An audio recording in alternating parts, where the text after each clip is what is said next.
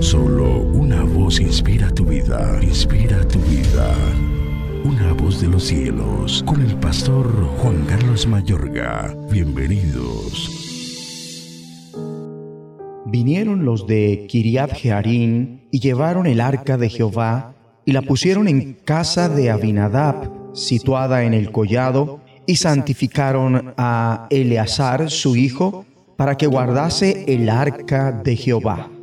Desde el día que llegó el arca a Kiriat Jearim, pasaron muchos días, veinte años, y toda la casa de Israel lamentaba en pos de Jehová. Habló Samuel a toda la casa de Israel diciendo, Si de todo vuestro corazón os volvéis a Jehová, quitad los dioses ajenos y Astarot de entre vosotros, y preparad vuestro corazón a Jehová, y solo a él servid, y os librará de la mano de los filisteos. Entonces los hijos de Israel quitaron a los Baales y a Astarot, y sirvieron solo a Jehová. Y Samuel dijo, Reunid a todo Israel en Mizpa, y yo oraré por vosotros a Jehová. Primer libro de Samuel capítulo 7, versículo 1 al 5.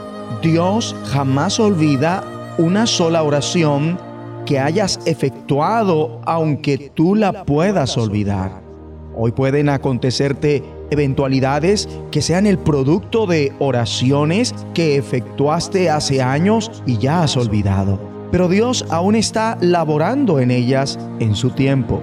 Por eso mi amigo y amiga continúa amasando oraciones. La oración perseverante siempre triunfa.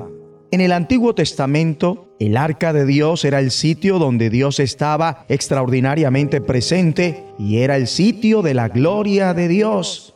Y dice en el primer libro de Samuel capítulo 4, versículo 22, se han llevado la gloria de Israel, el arca de Dios ha sido capturada. En ocasiones debemos esperar harto tiempo para que el Señor actúe y responda a nuestras oraciones. Como oímos, y está escrito en el primer libro de Samuel capítulo 7 versículo 2, durante mucho tiempo pasaron 20 años y todo el pueblo de Israel buscaba con ansiedad al Señor. Para algunos orar durante una semana es orar durante mucho tiempo, pero ellos oraron durante 20 años por su país antes de que Dios actuara. El que tiene oídos para oír, oiga. El camino de la liberación habitualmente empieza cuando volvemos al Señor con todo nuestro corazón. Samuel dijo, si de todo vuestro corazón os volvéis a Jehová, quitad los dioses ajenos y Astarot de entre vosotros y preparad vuestro corazón a Jehová y solo a él servid y os librará de la mano de los filisteos. Entonces los hijos de Israel quitaron a los Baales y a Astarot y sirvieron solo a Jehová. Lo primordial que debes hacer en tu vida cuando estás buscando la presencia y ayuda de Dios es quitar cualquier cosa que esté distrayendo tu atención y enfoque lejos de Dios. Además que en el instante que la presencia del Señor está en un sitio, el poder de Dios es liberado y los falsos ídolos terminan rotos en el suelo.